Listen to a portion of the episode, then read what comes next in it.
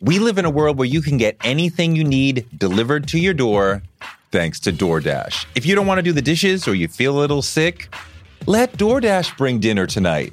My family uses DoorDash all the time because it connects us to our favorite restaurants without us having to drive. Last night, we got some Indian food for my wife, some gumbo for me, and sushi for the kids, and everyone was happy, and we didn't have to do the dishes. The process of ordering was quick and easy, and I love DoorDash for real. So I was so happy to do this for them because I'm a customer, because I know DoorDash is your door to more. Must be over 21 to order alcohol. Alcohol available only in select markets. DoorDash, your door to more. Download the DoorDash app now to get almost anything delivered. What's your superpower? I can read minds. Patrisse Cullors is the co founder of Black Lives Matter and an extremely inspiring activist and organizer, and the author of a fantastic autobiography called When They Call You a Terrorist, co written by Asha Bandele. I've known Patrisse for years, and I'm so impressed by her focus on building community and tending to the oppressed and working toward liberation. Black Lives Matter is a critical civil rights organization that has already had a significant impact on America. You can read more about Black Lives Matter in the era of Trump in my recent Rolling Stone story, A Year Inside the Black Lives Matter Movement. Just Google Black Lives Matter and Touré and Rolling Stone. But that's for later.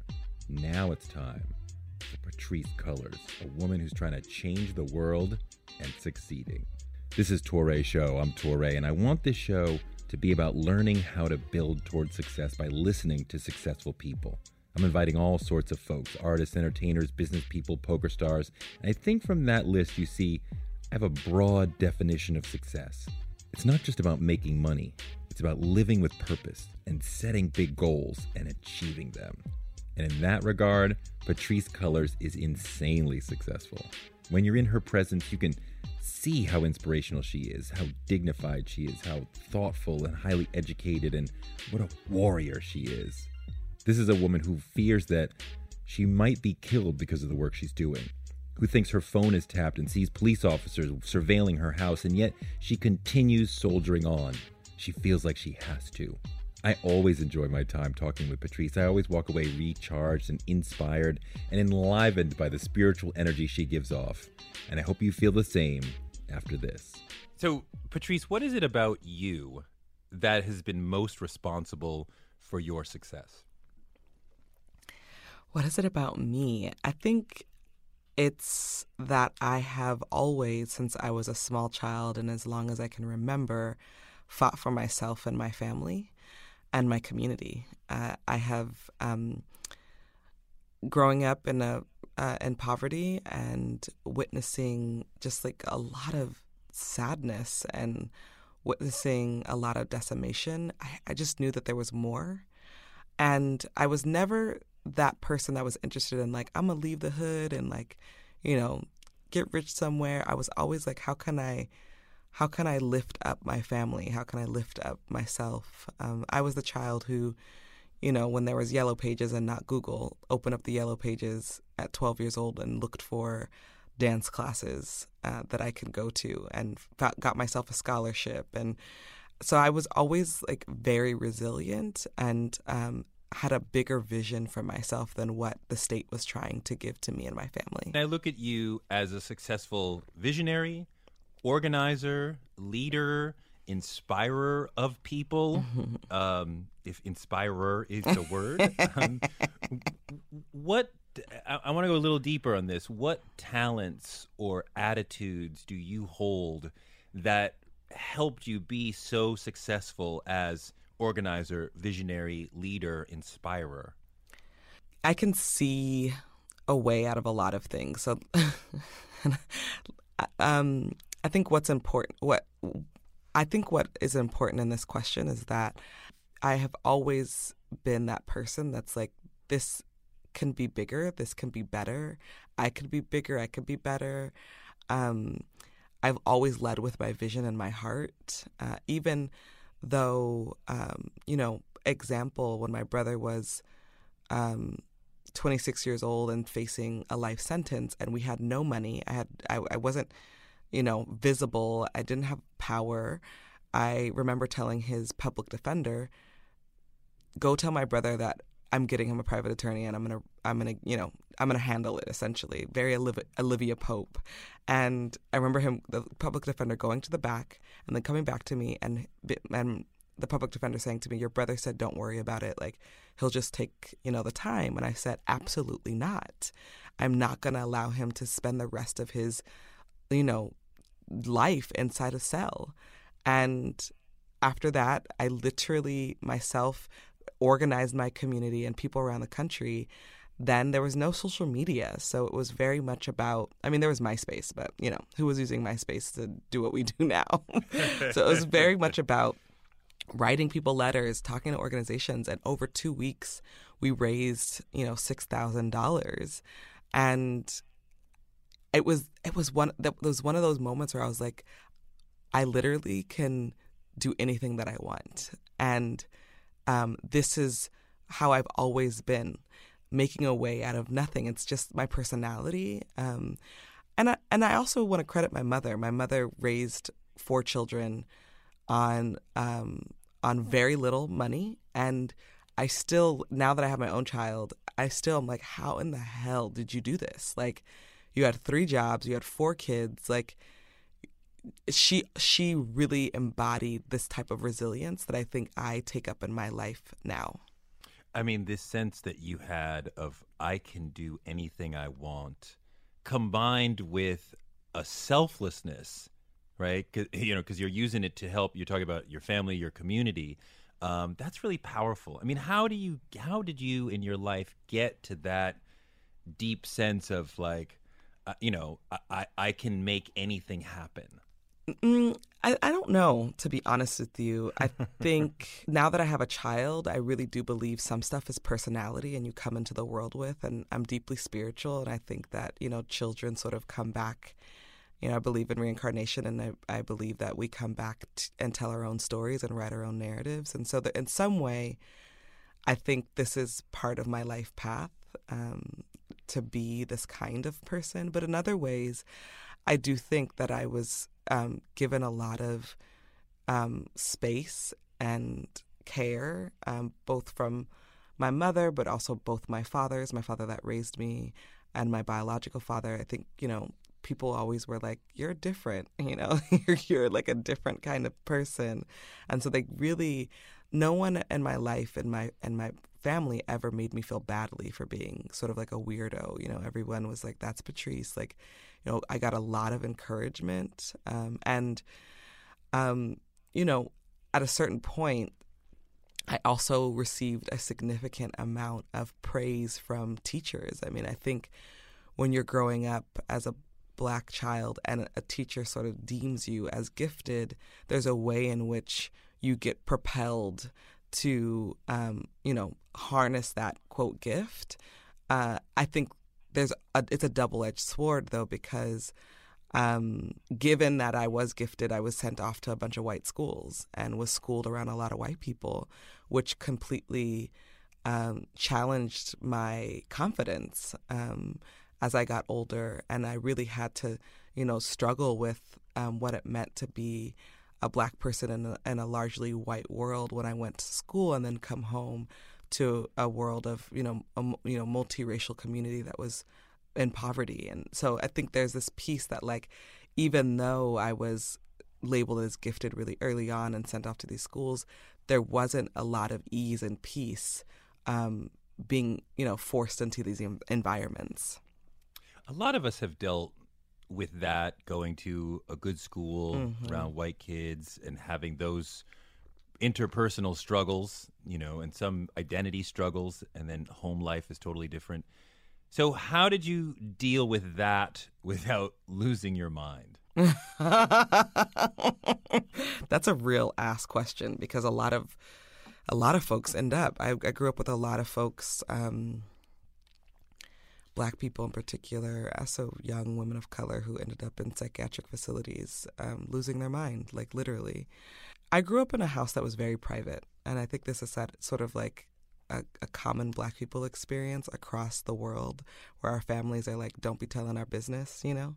So I grew up in that and I was literally the opposite. Like, so much so that my mother would sit me down before we left the house and she would say, What are we not going to say when we leave the house? because because I just ran my damn mouth. Like, I, I and it was, I, it was like a part of, you know, now that I look back, I was like, oh, it's just, I was such a free spirit and I would just like share with people. So I, they had to really kind of drill in me, you know, you can't share things, um, but it's it, it's not in my uh, nature. So early on, as I started to deal with um, and had to deal with being in these environments, I just started to be honest and named stuff and talked about it. And I think that that I think when we silence ourselves, when we um, make the decision to be quote private, and although I understand that there's there's deep and profound reasons why Black people said don't, my you know don't share our business. Um, but I think when when we create and provide spaces for people to share, to release, we allow for a new type of visioning. Um, because as I started to share and release, I was I started to meet other Black people, right? Like, oh, you grew up like that too. Oh, you know, you're at this school because of that too. Oh, you actually live you know, you're being bused three hours from your neighborhood too. Like there was this way in which being able to share those experiences allowed for new trajectories. And so I think that's how I stayed sane was like building up a community and providing a new type of conversation about all right we're all you know we're all the tokens here like what do we do with this and and and how do we overcome it uh, so you're saying the adults around you were giving you lots of positive messages, and that is this sort of fuel or perhaps water to the flower that you are becoming that is allowing you to grow and blossom, right? But then you talk about when you're 16 and you come out to your family, right? That that did not go well, mm-hmm. right?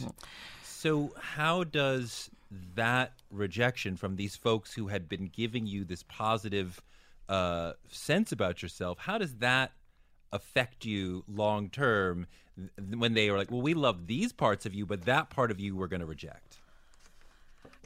It's hard and it's complicated because I didn't formally come out to my mother until I was probably in my early 20s, but I was I was queer at 16 and she knew it.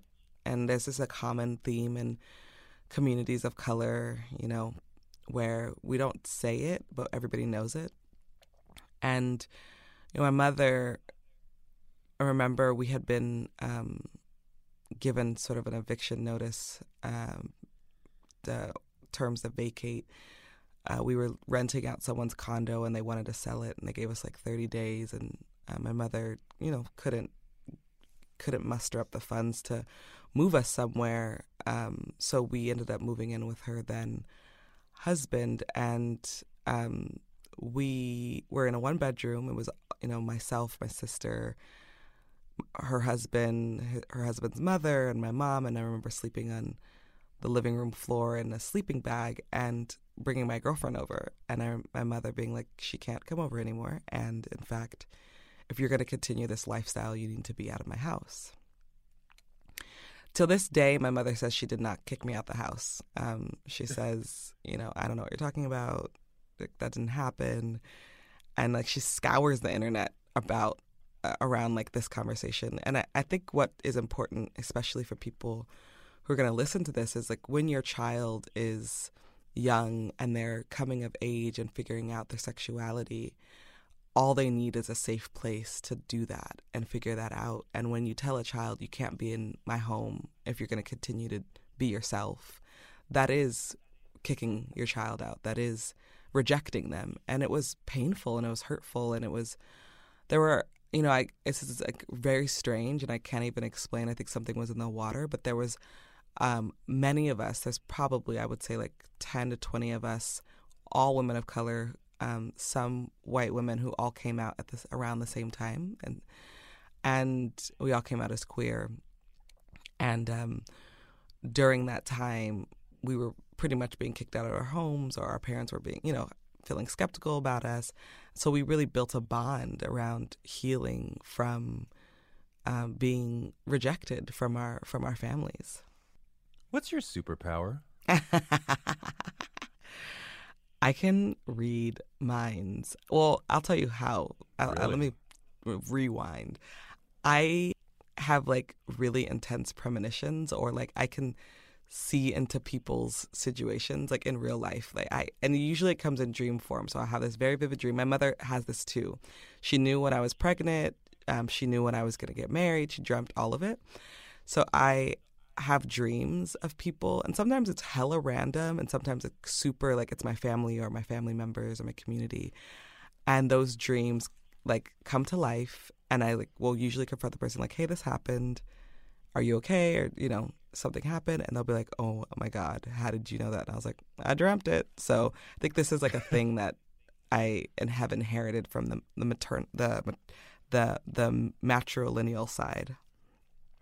Have you dreamt things relating to the movement that you then acted on because you dreamt it? Like, well, but I must, right? So yeah, I- I'm going to go through that door because the dream told me go through that door, even though I'm scared.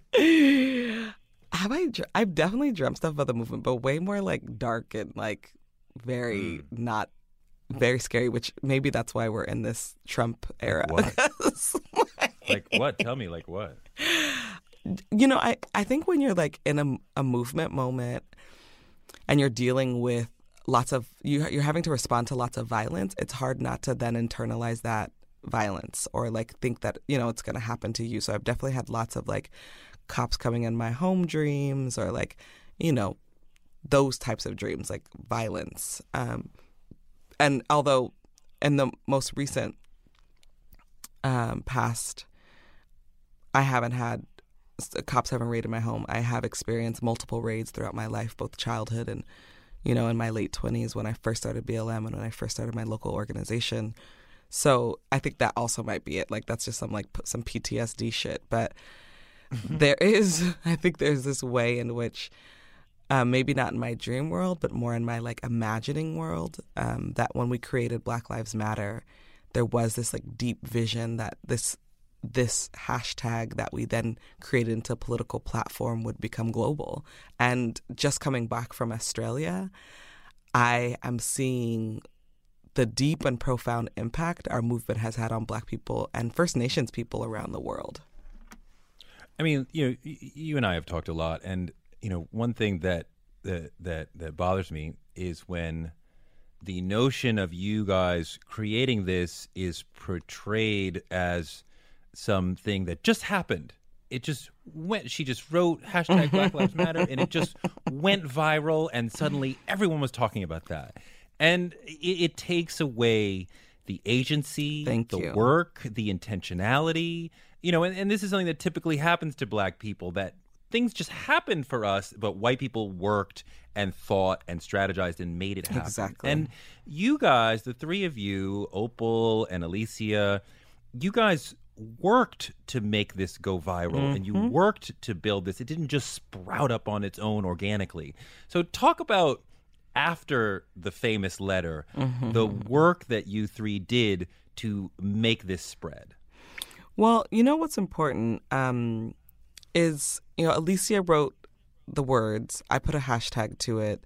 Talked to Alicia about let's making this let's make this a bigger project. Opal came on a couple day couple days later, developed sort of the infrastructure so it could become a bigger project, and and then we sat and did exactly what organizers do, which is go and organize people around it. And so we had calls with uh, black uh, black organizers for leadership and dignity, which is called Bold, um, with Denise Perry. She brought, uh, hosted a national call for us with black organizers across the country. Um, we met with um, Rashad Robinson, Robinson of Color of Change. We, you know, talked to our own local organizations about using Black Lives Matter as a hashtag. I mean, we really set the ground for Black Lives Matter to become a thing that Black people across the country could and, and across the globe could utilize. And those that first year, from 2013 to 2014, we weren't saying we were the founders of Black Lives Matter. To be honest with you, that intervention came after um, the non-indictment verdict of Darren Wilson, because we saw that Black Lives Matter was starting to be used by everybody, but co opted by some. And we were like, no, we're not going to do that. You know, we were these three black women who all were organizers. We had no visibility. People didn't know our names like that. And I made the personal intervention. And I remember going on Twitter with my maybe like 300 something followers and was like, if y'all are going to use Black Lives Matter, just know that it's myself, Alicia, and Opal that started it. And I put all our names. And it was the a lot of the black older women um, you know, folks that are in their 40s, 50s, 60s that were like, we had no idea. Let's retweet, let's share. And they really fought for us to be in the space so that we could take back the narrative. And I remember Alicia writing a very long post about Black Lives Matter that is actually the love, um, the her story. And I, I hit her up and I said, I actually think that post should be an article. And we talked to Darnell Moore, who was then one of the um, um, co-curators of the Feminist Wire. And he's like, we can host it. And so she wrote this long article, myself, Opal Darnell, and I think a couple more people were editing it, working on it. And then she put it out, and that was the love story, the, the her story of Black Lives Matter. And it was an intervention to say who created it. It was an intervention also around pol- uh, the politics of Black Lives Matter, that we were a movement that was about all Black lives and not just some. And it was um, a, a, a, the, the story as we understood it, um, it was a story uh, that we felt was necessary to bring to the forefront because we know if we don't write our own history, uh, we'll get written out of it. And so that was a, a, very important intervention. And from there, we start the global network. We were like, okay, there's momentum. People are in it. People are using Black Lives Matter. Let's take this as a as a, a moment to say we are a global network. Let's build out a chapter system. And now we have 40 chapters across the globe. We live in a world where you can get anything you need delivered to your door thanks to DoorDash. If you don't want to do the dishes or you feel a little sick, let DoorDash bring dinner tonight.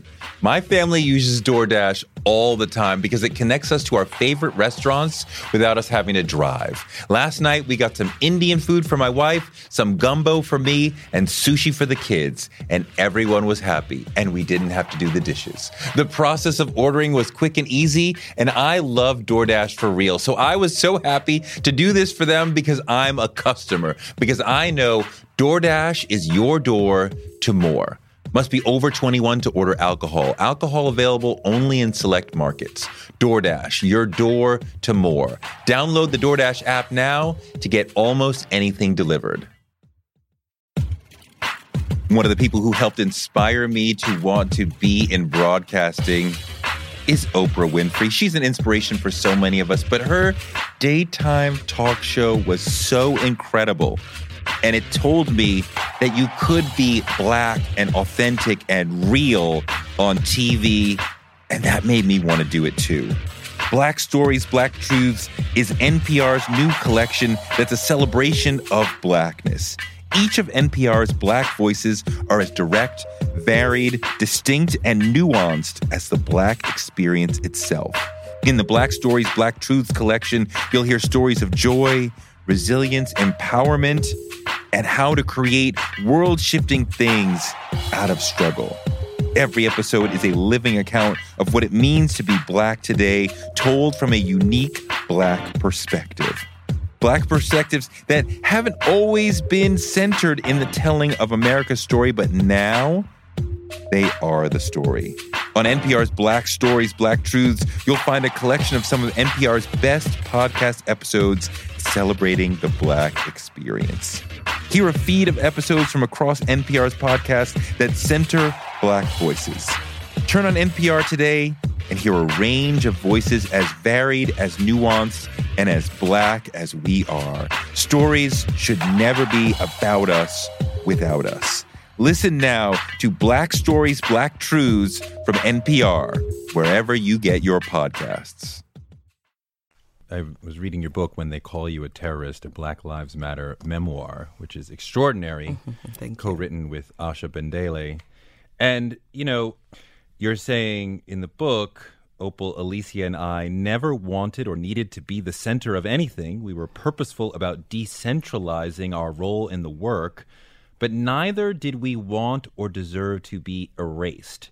I could tell you it was painful to watch the story of Black Lives Matter told without us, but the truth is that it was enraging. Hmm. And uh, I I I'm a little confused because mm. I don't n- know where the erasure is because uh, you know what the world the story that I know is always these three women this triumvirate created Black Lives Matter they are the founders a- a- a- and there's no question of that and I don't know who's questioning or challenging that That's So because you're a smart journalist. Compliments won't get let's you out of there. this. It's more about you than everybody else. Um, Where is this erasure occurring? You guys are. I mean, you didn't want to be famous, but you you are, and the fame's not the point. But it, it's always about you guys. I, now I- it is. I, I, to help Um, me. Definitely, it wasn't. It wasn't when we started it, and if I don't, I don't. It wouldn't have been if we didn't intervene. Um, and sometimes I'm like, it's the blessing and curse, right? If we didn't intervene, who knows who would have taken Black Lives Matter? But I think there's also this. What's important is there's like a backstory that often isn't told, which is when it first went viral after the non indictment, people didn't actually really know who we were. Um, they knew us locally, but they didn't know us na- nationally or internationally. And that's the that's the moment of erasure, and that's what I'm pointing out to in the book. Um, and uh, I- think the other piece is that even even um, in spaces, and I think uh, this is because people are very fixated on this, idea of a new MLK, a new Malcolm X.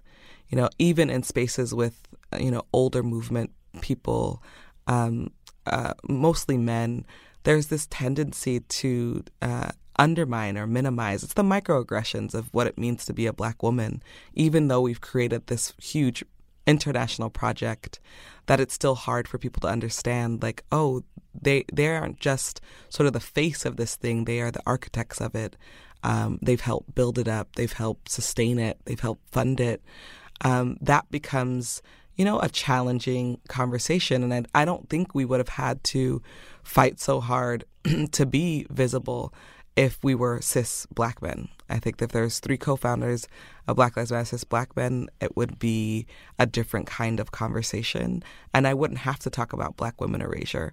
Um, we've set the tone around how black women, black queer people, trans people, black people that are disabled, black people who've been incarcerated, who have been convicted, we've set the tone on how our movement relates to these kinds of black people. And that wasn't happening before Black Lives Matter. Is there a person who you are saying is or was erasing you, or are you talking about just media in general was rumbling forward, telling the story without being aware? That's exactly it. you? Media played a big part in both the erasure, but then obviously from our, you know, our own challenging and other people challenging have pivoted uh, around who they visibilize as co-founders. There's also a, hard thing around like what you what then happens when you become a founder of something. Uh, it, it it puts a particular type of weight, even though we are a decentralized movement. Um, people want to see the founders, right? Um, and I think there's this there's a new thing that we're trying to do, which is like there's so many people in this movement, not just the three of us. Three people cannot sustain a movement. It takes hundreds of people, it takes thousands of people. And there's incredible work happening around the world. Uh, and we saw that, you know, uh, in Australia when I went to go receive the Sydney Peace Prize. Alicia and Opal were supposed to come, weren't able to make it. Um, I went, uh, one of our Black Lives Matter co founders of Canada went, and one of our local chapter leads went in Long Beach. And it was like a hard moment because you felt the disappointment, you know, of of the people on the ground in Australia. And we had to remind people this is a leaderful movement. So even in these moments where we've sort of been declared these founders, we're trying to challenge that idea that we're the only people and that in fact we have to evolve uh, um, from this sort of like superhero model and and make a decision about like this is a movement of hundreds and thousands of black people and our allies fighting for our lives. You said to me before that you need to do this because there's so many people dying that you can't you could never feel like I'm just sitting at home doing nothing while all these people are dying. I need to be doing something. But how do you keep your spirit up amidst all this death and uh, as, as well as all the legislative, uh, excuse me, judicial failures that then follow the deaths. I mean, you know, you and the folks who and you know in, in, immerse themselves in BLM are really drowning in these stories of death that seem to come every week. Uh, how do you how do you just just care for yourself and just keep yourself able to keep going? It's hard.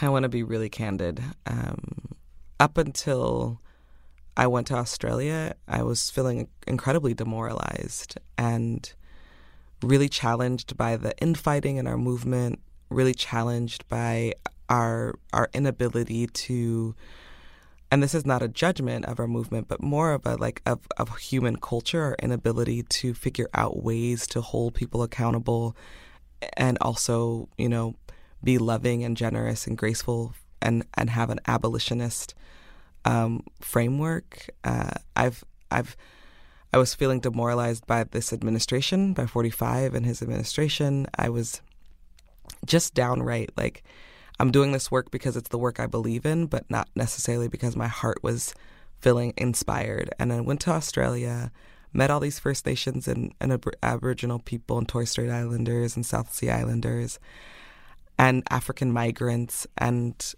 just there was so much excitement and so much hope and it kind of reminded me like at the very beginning of BLM like they're having their moment right now where they're literally having like conversations they've never had. And I was like yes this is this is it like this is it. Like global black liberation looks like fighting even when it's not exciting or inspiring. And I came home uh, with a renewed sense of energy. And so I think part of what I'm saying is um, one, black people, especially black Americans, leave, go other places where other black people are, talk to them, see what their movement is looking at. Um, have have exchanges with other black people around the world and I think that we're so isolated here and it's so sad here for black people on a daily basis it could get really um, uh, demoralizing um, I think too I have a deep investment in health and wellness and healing justice. Um, and sometimes I do it really well for myself, and sometimes I, am not that great. But I, I'm invested in the framework and the practice, and, and I'm invested in our movement developing that framework and practice. And so, healing justice becomes, um, uh, in its practical sense, like me working out, me doing meditation, me seeing a therapist on a weekly basis, like really taking that time for myself. Um, me trying to get over my, you know, cell phone addiction, as my partner says, and like put the phone down, Patrisse. And so, like, modeling the behavior that I want. And I think, lastly, you know, building a black family has been incredibly frightening and also really healing. And as I, I'm with my child and my husband, and and my mom, my mom lives with us sometime, um, some weeks out of the month, and just like spending that time and care with my family um, has been very grounding. I'm sorry, you're married to a man? Trans man. Okay, okay, okay. All right, okay, okay, okay. I, I knew enough about your history. I'm like, what? Excuse me for not knowing that part of it. it's um, all good. What do you think is the impact of so many people, black people, having these images of black people being murdered in their minds? It's and, terrible. You know, the, the short-term memory sees yeah. Tamir next to Eric, next to Sandra, next to on and on and on. Uh, you know, what is what is the impact of us having these snuff films playing in our mind? It's terrible. It's complete PTSD. You know, curating. It's um, I say this often, but we really live in a culture that is obsessed with Black Death and uses Black Death on, you know, loop to talk about Black communities. And I think that deeply impacts our emotional well being and our, you know, mental health. I remember reading about um, there's, there's two two articles I'm thinking of. That one article where you know the white woman is pulled over by the cop and she's scared as hell, and he's like, "We don't, we only kill black people," you know. Mm. Uh, he was obviously being satirical, but it was like not not funny at all. Not funny. And then I, I think there was another something else that I read about a black woman being pulled over and or a black man black person for sure and that person being so frightened and it was actually a police officer's response he wrote a long facebook message about it. I don't know if you remember this Touré and he basically described in the facebook message i pulled over a woman the other night. She was speeding. I came up to the window and she was scared visibly scared shaking. And he you know he wrote this in his article and i had to remind like i had i told her that i was she was safe i wasn't going to kill her you know. And that there was this way in which even though um, she you know it, maybe it's not quote logical that she was responding that way. There was no seeming threat that at this point for black people and seeing the onslaught of our murders and brutality on on uh, going viral that is it, that lives in our bodies. And so I know for me, whenever I see a police, I hear sirens, like I tighten up. I my heart starts to speed up, and that's for years and years of having to be around law enforcement that had completely, you know, humiliated and brutalized my family and community, and then I have to see it every day on my social media feed, um, and I've chosen to do, you know, my whole to commit my whole life to law enforcement accountability, it it it has a, a deep impact. I mean, the, the you talk a lot about the police in and your traumatization by the police uh, in your book, and some of that comes from you being a black person in America, but some of it is coming because you are Patrisse Cullors of Black Lives Matter. Um, how do you keep going when the police are parked outside your home, you know, coming into your home, doing things to intimidate you. I mean, we've talked before about you fear that they may kill you. Mm-hmm. Right? So, how do you keep going in the face of those sorts of things? I don't think about it too much. Uh, it's not what I wake up with. Um, I'll tell you the times I think about it the most is when I'm out public speaking and being super visible. That's when I'm most scared because it's not just police, it's vigilantes. Um, you never know who's showing up in these spaces. And on the one hand, I've thought about like, should I have people get you know, should I have people go through metal detectors? Should I have people be patted down? And I'm like, do I really want to create a criminalized environment to come see me speak? The irony, right? And then on the mm-hmm. other hand, when I leave open, you know, public events, um, even though I, all my public events I have security, there's still this risk, right? Malcolm had security, and the brother still was gunned down. So there's this mm-hmm. part of me that on an everyday basis, I'm not thinking about how someone can, you know, kill me. But there are moments, very particular moments. I'm going on a very, very extensive book tour across this country, Canada, and many other countries. And I'm scared. I'm scared. And I don't lead with my fear, otherwise, I wouldn't do anything. But I definitely um, see it necessary to talk about it out loud. A lot of people would be in your shoes, would feel the fear, and would stay home, or it would change their presentation. I don't. I think you are feeling the fear and then doing what you would do even if that fear was not there. How do you do that? I think it's a larger commitment to seeing forth the mission of Black Lives Matter and the mission of being a part of a you know black led movement uh, being a part of a legacy of a Black led movement that has been fighting for its liberation for 500 years. So there's that piece. Um, it's a commitment. And I have to remind myself that my ancestors, many elders, lived through very similar dynamics and situations as I have and didn't give up um, and really held that space and tension. There's Assata Shakur that's living in exile, mm-hmm. uh, you know, for many, many decades now and have and she risked everything for us.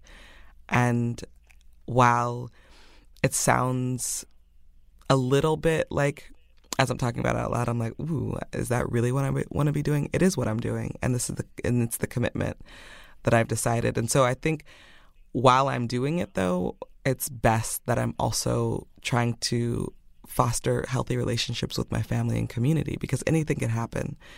Uh, I lost my father when I was 26 years old. He was not supposed to die when he was 51, but he did. And I am, um, I know that life is short, and I know, I know black life is short. And so spending the quality of time with my family and, and my community is really precious. When you talk about the infighting that is going on within the movement, what are you referring to? And can you characterize, like, you know, are there is there two different sort of philosophical approaches that are arguing back and forth, or what's really happening? I'll just say this: uh, fighting disagreement, um, fighting and disagreement is really healthy. Uh, I would uh, be very fearful if everybody was like, Black Lives Matter is amazing and I want to follow that group. No, we need to have um, a, a, deep understanding of why we have differing views and values. Um, that that's a healthy environment. What's unhealthy is when we drag each other down, tear each other down as if we are the state. When we treat each other um, in, in similar ways that we are, you know, fighting um, for police accountability. I think there's this way in which oftentimes our movement, and this is not unique for ours, this has happened in many movements, but oftentimes the focus becomes the movement and discrediting people versus um, the focus being on, you know, the state and what they've done. Mind you, I'm not talking about not holding people accountable. Uh, when anybody holds a position of power and uh, they should be held accountable. I want people to do that. But I think there are some um, really healthy ways and healthy responses to doing that. And I'm often not seeing that. It's a movement culture to drag people, to discredit people, um, to treat people badly and be and bully people as a way to get your needs met. And I, I don't think that's successful. And I think part of that is a product of not having enough infrastructure in our movement to deal with conflict. And I really am invested in that. Some people that are doing amazing work around that is Mir- Mariame Kaba. Um, who was in Chicago but back in New York. Uh, another person who's doing amazing work around that is a woman named Mia Mingus, um, who runs transformative justice and community accountability projects. We have to learn how to deal with conflict because we will just repeat what we know and what our trauma um, and uh, we'll retreat, we will enact our trauma instead of enact what we think is best um, for ourselves and others. What does eating healthy mean to you? Whatever your eating goals, Thrive Market is the best place to get all your groceries and household essentials. And getting Thrive shipped to your door is like having a great supermarket right outside your house. I love that Thrive Market carries brands with the highest quality ingredients and ethical sourcing methods. Whether you're looking for organic kid snacks or low sugar alternatives or gluten free essentials, Thrive Market's got it, and their site lets you curate your shopping experience quickly. And as a Thrive member, I save on every order, usually about 30%, which of course I love. And when you join, you help a family in need with the membership matching program. Join in on the savings with Thrive Market today and get 30% off your first order plus a $60 gift for free. Go to thrivemarket.com slash Toure for 30% off your first order plus that free $60 gift. That's Thrive, T H R I V E market.com slash Toure. Thrivemarket.com slash Toure. On March 16, 2000, two sheriff's deputies were shot in Atlanta. Jamil Al-Amin, a Muslim leader and former Black Power activist, was convicted. But the evidence was shaky, and the whole truth didn't come out during the trial. My name is Mosi Secret, and when I started investigating this case in my hometown, I uncovered a dark truth about America. From Tenderfoot TV, Campside Media, and iHeart Podcasts, Radical is available now. Listen to the new podcast, Radical, for free on the iHeartRadio app or wherever you get your podcasts. Somebody in the movement uh, characterized some of the infighting like this that f- they, some people want to work toward solutions and some people prefer to just be fighting and sort of characterize like look at these folks going to let's for example meet with uh, you know obama and valerie jarrett and these sort of folks where others are saying, you know, I'm going to reject that meeting on the day of the meeting very publicly so people see that I am not about talking to the power structure at all. Um, and without taking a, asking you to take a position uh, on either side, do you think that schism is accurate? I don't think so. I think that's a way too lazy response to a people who've been extremely traumatized, who've put everything on the line for a movement. Um, I think what we're seeing actually is a lot of hurt people, a lot of people who've been disappointed by the last four years because um, what happens after you've put your job on the line, your family, your career, a lot of work, and then we end up getting, you know, 45 as president. I think we're there's a lot of misplaced rage, um, and I think um, there's a different conversation about like how we choose which tactics at which time. For Black Lives Matter, it wasn't. Uh, it wasn't necessary for us to sort of have these meetings with candidates. What was necessary is that we challenge the candidates on the principles of and values of Black Lives Matter and the larger movement for Black lives. And I think that actually has allowed for fertile ground around what would then become, you know, labeled as the resistance um, towards uh, Trump and his administration. So there's oh, two see. pieces here. There's a piece about um, sort of the health and wellness of our movement, and then there's a second piece about which tactics different groups decide to do based off of what is happening strategically. I was I was sorry. I'm sorry. I was loving you for not saying his name. We're just gonna say 45. We're just never saying his name. And then you jumped in and said his name. I'm like, even still, you you're, you're very purposeful. I love it about saying 45. um, but I mean, okay, 45. You guys, as a movement, it's decentralized, so lots of people are making their own decisions. But uh, you did not choose to uh, choose a candidate and back a candidate. Uh, you choose you chose to push the Democratic Party to live up to uh, you know what it what it claims to be. Do you think, in retrospect, given the nightmare of forty five, that perhaps you should have been standing up and saying, "Wait a minute, now we need this because that cannot happen." In retrospect, I think we could have come much harder against Trump. I don't think I would change how we responded to Dems, though. Um, in retrospect, I think there could have been a stronger campaign to ensure that he wasn't going to become the president. And um, many of us did not do that because we just didn't believe it was possible. And that was our naivete. And that is a grave error in our movement. And I will take accountability for that. Hmm. Yeah, I, I, didn't think it was going to happen either. So my, my, son brings it up occasionally when I'm like, "That'll never happen." Well, you said that Trump would never win. I, I, I know I said that. Exactly. You have to bring that up exactly like all the damn time. I know it's um, really terrible. So, I want to talk about some of the pieces and how you how you operate on some of the pieces within this. Just you know, for folks who are coming behind you who want to know how to do it, how do you, Patrisse, how do you lead people? That's really that's a great question. Uh, I lead people by centering specifically those that are most directly impact, impacted by state violence. And while I center them, um, I'm deeply committed to their leadership development. And so I was a tra- I'm a trained organizer and people developed me. They spent time, took care of me, made sure that I knew what I was doing, uh, understood organizing from, from front and back.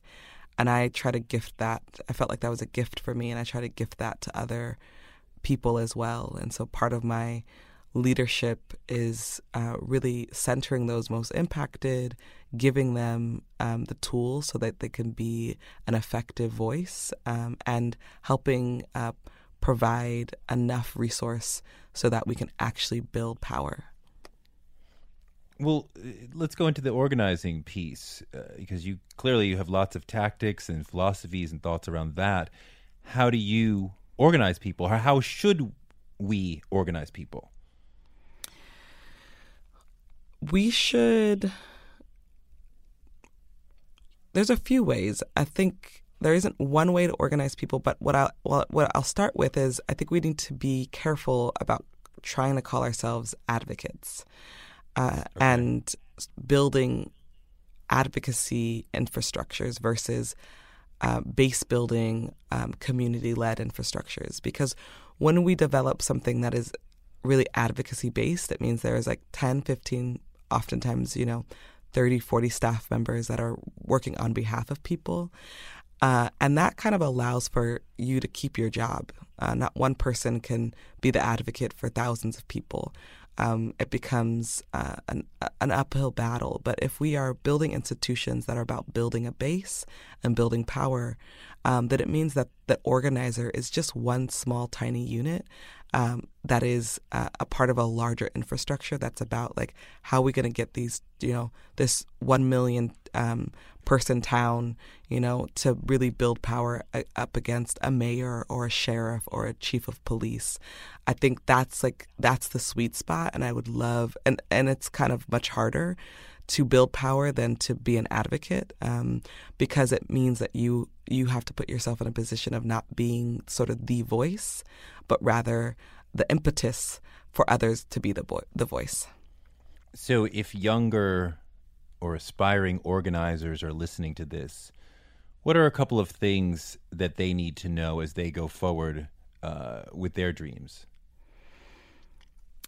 Um, join something. I'm, I'm very much against people being sort of like this individual that's just out here being, you know, really cool and woke. Um, I think it's I think it's fine to, you know, that we're the age of sort of like the social media star, which is fine. But then lend that stardom or you know all your Twitter followers to to an organization. Um, there's a complicated dynamic of making activism celebrity, and we're in that age. It's like very weird, but um, if that's the case, uh, you know, if you if you've become very visible, um, go somewhere and find an organization that you love, that you love the work they're doing, and use your visibility for that organization. How do you shut down a highway? it takes a lot of preparation. Some people don't prepare, but I I you know some stuff is like organic and you you you'll see some images people are just literally jumping on the highway. But if you want to shut down a highway and in a way that allows for the press to understand why you're doing it, you're going to want to plan. You're going to you're going to want to talk through with you know you could shut down a highway with like seven people. Although I wouldn't um, recommend that anymore because we've seen lots of drivers just drive through people at this point. Um, you know, but you can shut down a highway with 20 people and sit and have a conversation about what are the demands, what's the purpose, why is this important, does this highway impact people's, um, you know, does this highway impact capital? Is the highway that's like coming from a port or is it going to an airport? Um, I think there's a lot of ways to think about strategy. Uh, and I think uh, bringing on lawyers. Um, you always want to have some legal observers uh, so they could be present on that highway to negotiate with the po- police. Um, and I think that there's this um, uh, you shut down a highway by getting enough committed people to say this is the tactic that's going to help move us in the right direction. I always want to talk to folks about their most instructive failure, the failure that you know they learned from and were propelled upwards by. Mm-hmm. What is that for you? Mm. You know, I guess one way to put this is uh, as a young grassroots organizer, I remember just feeling very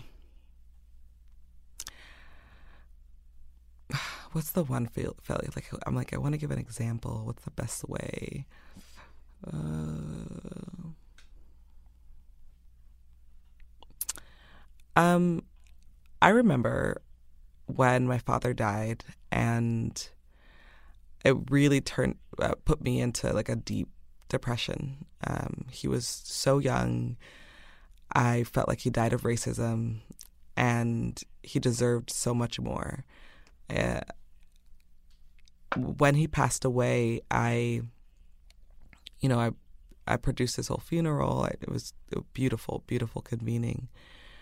And after everything was done, I just was like, I can't believe he's not here. And it took me about a year and a half um, to get out of it. I was I really fell into a deep depression. Um, you know, was in therapy twice a week, was in grief counseling, and I had to drop out of school. I had to I had to stop working. I really relied on my uh, then partner to to take care of things financially, and it just felt like I was never going to get out of this pit of of sadness. And I think, you know, I maybe wouldn't categorize it as failure, but definitely one of the lowest moments of my life where I, you know, was it was really just a few years before Black Lives Matter started, but I I just couldn't imagine myself being in community. Um, I couldn't imagine myself organizing, going back to school, and I and I eventually did. You know, I took about a year off, but I eventually got myself back together, reapplied to U- UCLA, um, and you know, in 2012, you know, graduated with as an undergrad and and it was that it was that year though of depression where I was like, "Oof, this is this is trying. This is like, you know, this is I don't I don't know if I'm going to get out of this." And that was definitely a pivotal moment for me. Hmm. If I could put my mic into your mind and hear your self-talk what is it? What is it like? Is it is it very positive? Is it is it moody? Does it go back and forth? You know, like what what is the internal voice uh, inside Patrisse saying to you? It says, um, "Girl, you need to get it all the way together. Why are you working so much? okay, fine. You know, one day at a time. Work on this project. Make sure you are, you know, checking in with your family." see what folks need. Okay, it's time to take a break. Put down your phone. Make sure you're eating. All right, have you drank enough water today? All right, rewind. Hold on. Did you talk to that person? Did you miss that call? okay, let's chill out. Let's watch Queen Sugar. Let's head to bed. That's pretty much what happens. Queen Sugar is your number one show? It's pretty much my number one show. It's off the wow. chain. more, more than Insecure, more than Scandal, more than How to Get Away with Murder. Okay, those are my top four, like all horizontal. I don't have a hierarchy of my black director shows, but definitely okay. Ava, Shonda. Those are the those are my those, those two are my number one. Like I'm I'm their fans, and I think they do amazing work. So I definitely watch Insecure. Oh, and Issa Rae, obviously. So Insecure, Scandal, Queen Sugar, How to Get Away with Murder, and I, am still a Grey's Anatomy fan. So, wow. wow. For all the talk of Patrisse's warrior spirit, which is so real, never forget that she puts equal emphasis on fighting the system and repairing the spirit of oppressed people. Self care is a critical part of her mission. It means connecting with friends, talking about your pain, reading a book that maybe takes you away from the struggle for a moment, doing things that help you repair yourself. Like an athlete, an activist, or an artist, or anyone needs time to work and time to recover so you can work at your capacity the next day. I'm not yet that good at the recovery part. I just want to work all the time, but I'm a work in progress. Thanks to Patrisse for giving me her time once again, and thanks to you for giving me your time once again. I hope this conversation was valuable for you. Check out Patrisse's new book, When They Call You a Terrorist, and if you want to talk to me about this episode or anything else, I'm on Twitter at Touré and on Instagram at Touré Show. Please stop by and say hi, and if you like the show, subscribe, rate, and review, please, and tell a friend. Help me spread the word about the show.